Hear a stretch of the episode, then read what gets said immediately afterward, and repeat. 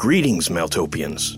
Are you looking to delve deeper into the world of Meltopia? Then check out our Patreon, where you can find written mythos pieces, world maps, found footage, art, Patreon exclusive shows, and more. Just go to patreon.com forward slash Meltopia and join one of our tiers for access to great new content. Brave the forbidden and embrace the darkness.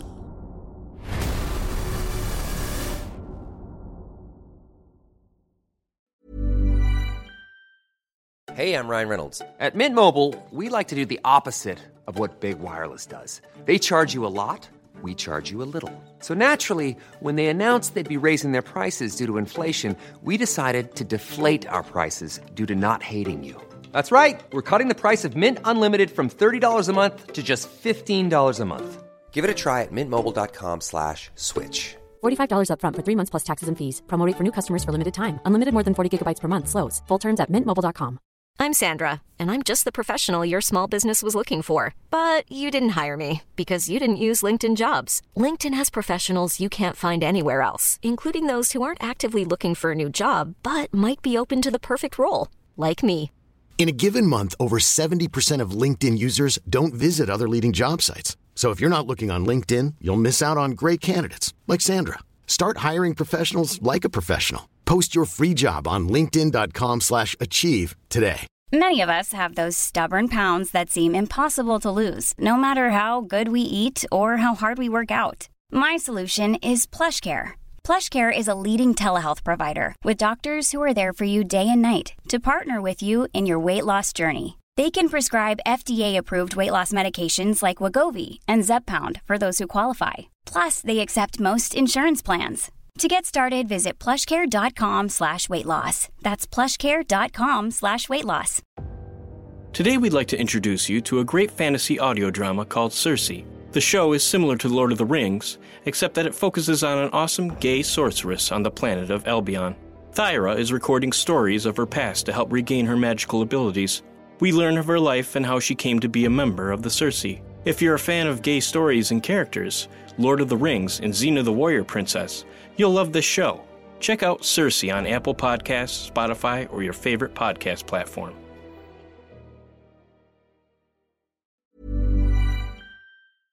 Greetings, Maltopians, and thanks for joining us for another episode of the Maltopia Podcast.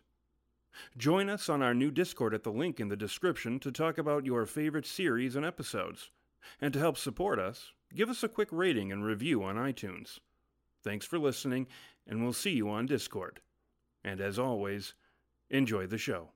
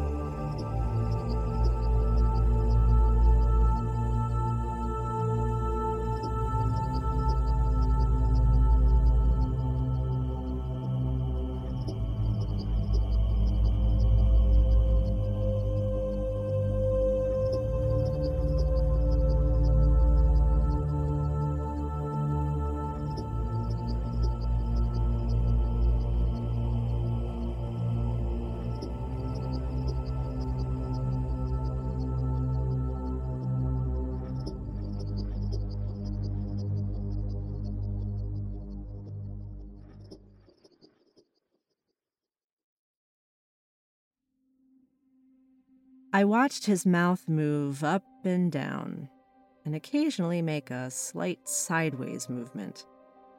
All the while, his words seemed so empty, dry, a desert of worthless sound. The ceiling fan made a constant hum as it stirred the air. There was something exciting about the hum. It was the sound of something beginning. The drone felt like it came from within me, ancient machinery being primed for the first time in millennia. I never realized it before, but I was starting to see the stars, drawing lines between them, creating constellations from a sky full of dead space and little glowing dots. I was changing. I'd seen Greg a number of times on and off over the years for various things bad breakups, career anxiety, garden variety depression. He was always mildly comforting, yet never for the quality of his advice, just the company I could buy at a relatively cheap rate. And he never brought up drinking, which was refreshing. The few other therapists I dealt with were only ever focused on filtering my life through that singular lens, as if drinking were the cause of all my problems and not a symptom. We'd gone to college together, had a few drinks from time to time, slept together on occasion, even crushed on each other, if only when all other prospects seemed hopeless. So, after I found out that he'd received his PhD and set up shop nearby, I stopped by his office. It was a pale renewal of a faint friendship, but it got me bargain rates. Of course, I've been there for him too. Psychology is a cold tool, maybe even colder than journalism. All that antiseptic reasoning can leave the mind feeling bleached. And Greg, God knows why, always seemed to find my company rejuvenating. I couldn't tell him the specifics behind my anxiety, even though I knew I could trust him. But but trust only lasted as long as there was attachment. And who knew when I might use him, or piss him off, or simply decide to let the friendship die? That was when Lips started getting lazy with secrets. My reputation was marred enough without adding insanity to the pile of dirty laundry. I came as close to the real issue as I could, hoping Greg's insight might reassure me that I wasn't going crazy seeing dead dogs stuffed with dead people and a witch of pure evil spouting riddles. But apparently, advanced degrees aren't all they're cracked up to be. All I got out of the visit was a list of foods that might improve REM sleep and a tentative coffee date for the following week.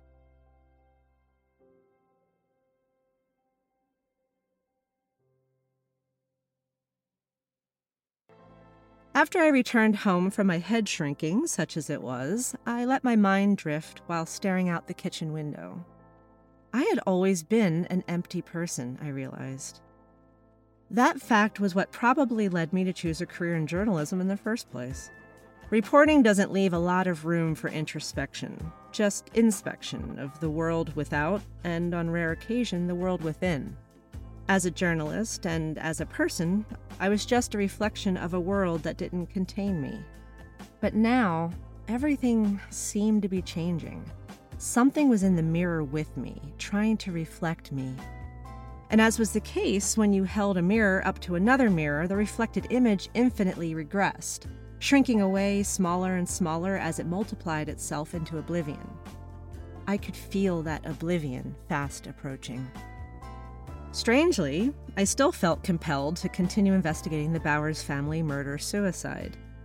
Or more specifically, I was compelled to learn more about the wretched woman from the video and how she'd come to know the Bowers. My sleep, and perhaps more, depended on some kind of resolution. Before I knew it, I was on the road to the small plot of land the murdered family had left behind.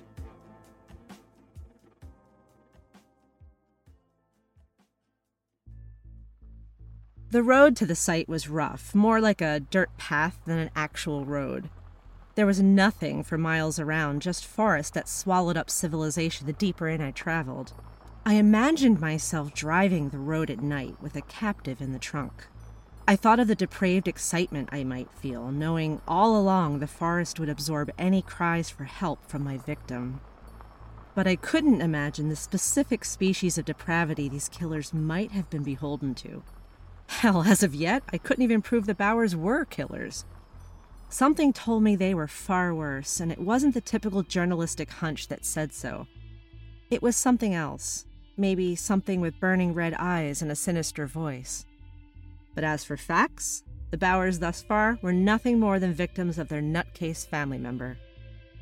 I came relatively unprepared for the trek through the woods, with nothing more than an old survey map I printed off the internet from some obscure surveying website.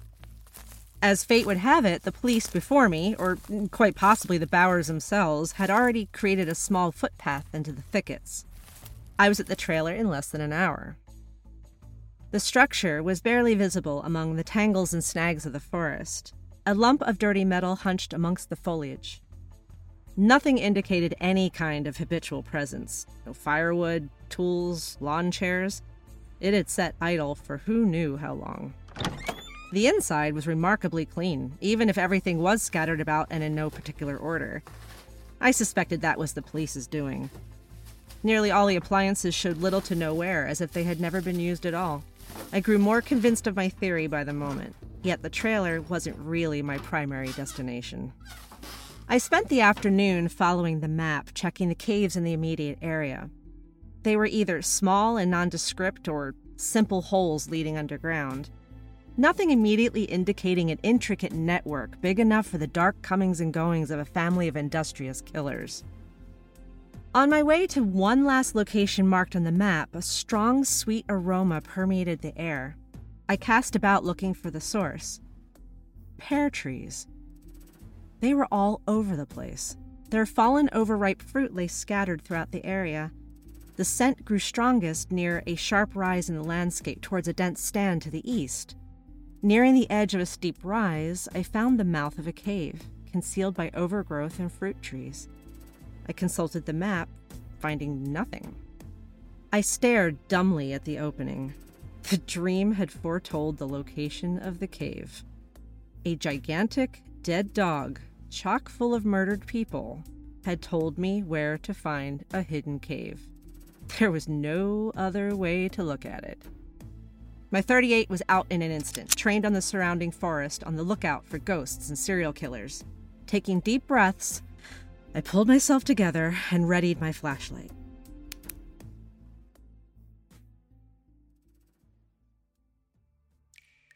The cave was a large rock hallway, the kind you see in movies where the going is only hindered by darkness. After several minutes, I came upon something expected a door. The thing was built into the narrowing throat of the cave, bolted right to the stone. It even had a lock on it. I hadn't come that far to be stopped by a padlock. The gunshot nearly deafened me as I blew the lock off the door. Pulling the heavy door open, I found a flight of stone stairs descending into darkness. Still a bit on the jumpy side, more so because of the whole pear tree issue than anything. I was also steeled by the fact that the Bowers were dead, the place was likely empty. Blackened sconces hung anchored to the walls on either side of the stairway, with little bits of burned down torches still in them.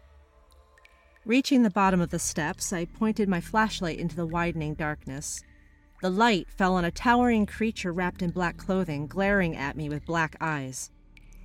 I emptied my four remaining rounds into the thing, blasting it to the ground. I wasn't as shocked as I should have been, only curious as to what I'd killed. I drew closer to it while fumbling with the flashlight and a coat pocket full of extra rounds. Reloaded, I fired two more into the prone thing's head. Taking a closer look, the creature was a composite of different body parts, like some kind of Frankenstein's monster. Unlike the monster from the book, this thing had never been alive, at least not after it had been assembled. I just shot a corpse. What the hell were the Bowers up to when the hour was late? This was their secret? Behind the acrid smell of gun smoke, the damp air was heavy with meat and oil, leading me to a large room behind the monster. I entered the chamber and shined my light, staring. There were things, monstrous things, made from animals and humans and metal and bone. They rose into the darkness two or nearly three times the size of a man, filling the huge room. There were even pulleys and scaffolding and small cranes, all for assisting in the hellish construction of the makeshift abominations. Telling myself to keep it together, I searched the tables and workbenches, soon coming upon a small bookshelf against one of the stone walls. It contained a number of notebooks, some of which were incredibly old, their pages preserved in transparent plastic sleeves. I plucked one of the older journals from the shelf and sat on a nearby stool for a quick read. Apparently, all the monster making was not the effort of a single generation of Bowers, but a project that spanned generations. They were building an army of slave beasts, which would serve them during an event they called the Great Darkness, I had no idea what that was supposed to be, but the Bowers were obsessed with preparing for it. Yet, as interesting and horrible as the Bowers turned out to be, they weren't the ones I was trying to illuminate. I wanted to know how the witch from the video figured into it all, and why a generational quest had been destroyed by her absence.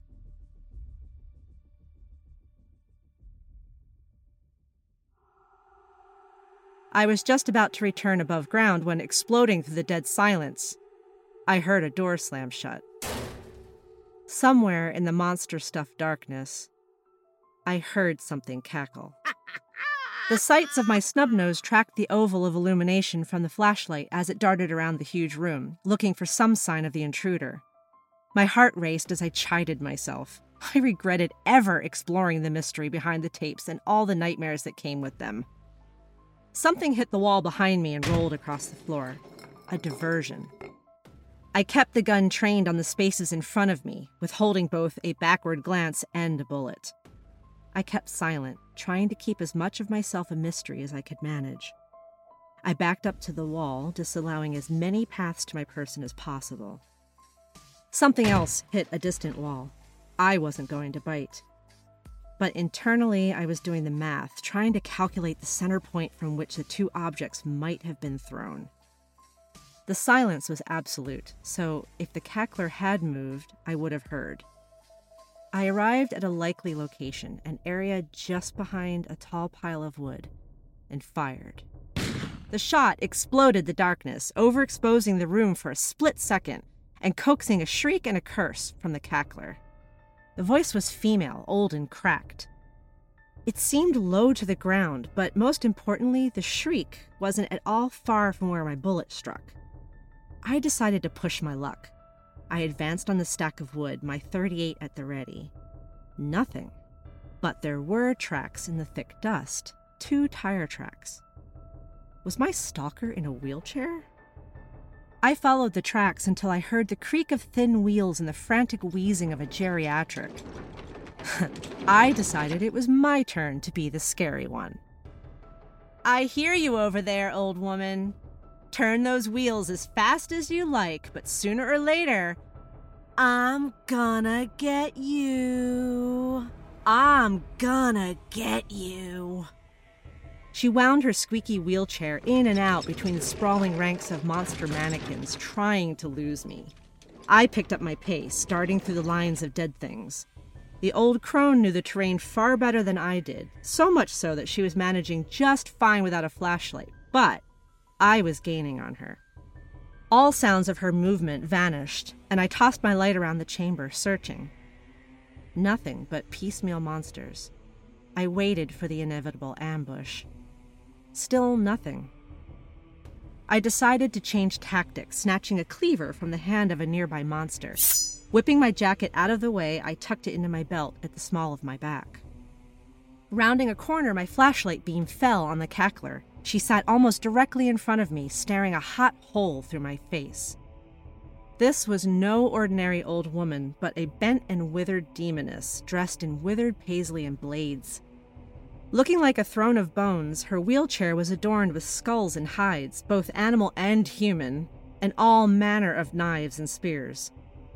A small engine roared to life in the darkness, echoing off the rock walls. the old bitch had been toying with me, pushing herself along quietly for a little cat and mouse. Her yellow, feral eyes glittered like drops of piss as the beam of my flashlight hit her full in the face. She fired back, her chair projecting its own light, far brighter than my own, blinding me. Her cackling rose above the revving of the engine as she charged, blades out. I fired blind, hoping luck was still with me. It wasn't. I screamed as a blade punched through my upper thigh, tearing outward as she roared past me. I could feel the torn flap of flesh slapping against my knee as I fell to the ground. I couldn't believe it. I was going to be killed by an extra from Mad Max in a satanic taxidermy museum. The collision knocked her off course, causing her death chair to skid out of control. The old demon cursed as she tried to bring it back under her control. Despite the pain, I couldn't help but laugh. With her lights out of my face, I took aim and emptied my weapon into her.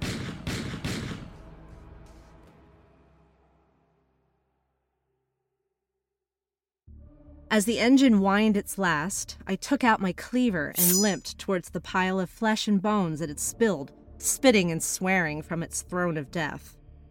You crazy, nasty old bitch! I ought to put this cleaver right between your eyes. Ha, do your worst, Missy. Old Grammy Rose will chew on them purty little eyes of yours when the world goes all evil and dark. You can bet your sweet little ass on that, I can tell ya. Oh, yeah, I almost forgot about your fucked up little prophecy. You morons think your army of Frankensteins is going to wake up and take marching orders, right? You just wait, Missy. You'll see, and you'll wish to hell you hadn't. There was something dreadful mixed into her words. Down there in the dark, surrounded by monsters and death, it seemed like she was telling me an awful secret. Well, if you're right, you'll be the only one calling the shots because the rest of your merry band of nutjobs is dead. Your friend Charlie went and stuffed all their murdering asses up into the guts of that big old dog of theirs. I smiled, waiting to see her reaction.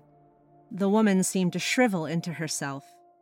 She began to weep, and I almost felt sorry for the old monster until she revealed what I'd come to learn. It, it was that bitch!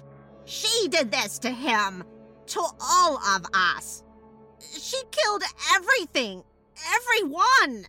Oh, poor, poor Grammy Rose! What am I gonna do now? None of us had a chance. She wept, fully revealing how old age, grief, and madness had twisted her features beyond the strictly human. Her eyes were untamed, savage, barely containing her shrewdness. She was deadly, even without her little killing machine. Who is she, old woman? You'll tell me, or so help me, I'll leave you in little red pieces. You got me? I raised my cleaver, nearly electric with anticipation. The old woman's expression changed. Her wrinkles flowed like currents of dust across her hideous face, collecting into a toothless grin. Ah, seen her, have ye? Then you'll know all too soon. She's already got ye, I'd wager. I got more bad news then. She's dead too. I guess it's not a good time to start up a family business in the serial killing market. The old crone just looked at me, her gaping smile widening. Evil like that don't die, honey. You'll learn that too. And probably far, far too late at that. Oh, who the fuck is she? Why, she's death, girlie. Pure and sweet, like venom and honey. And you already went and drank her in, didn't ya? and now you you ain't got no chance at all, Missy. Not a chance in hell.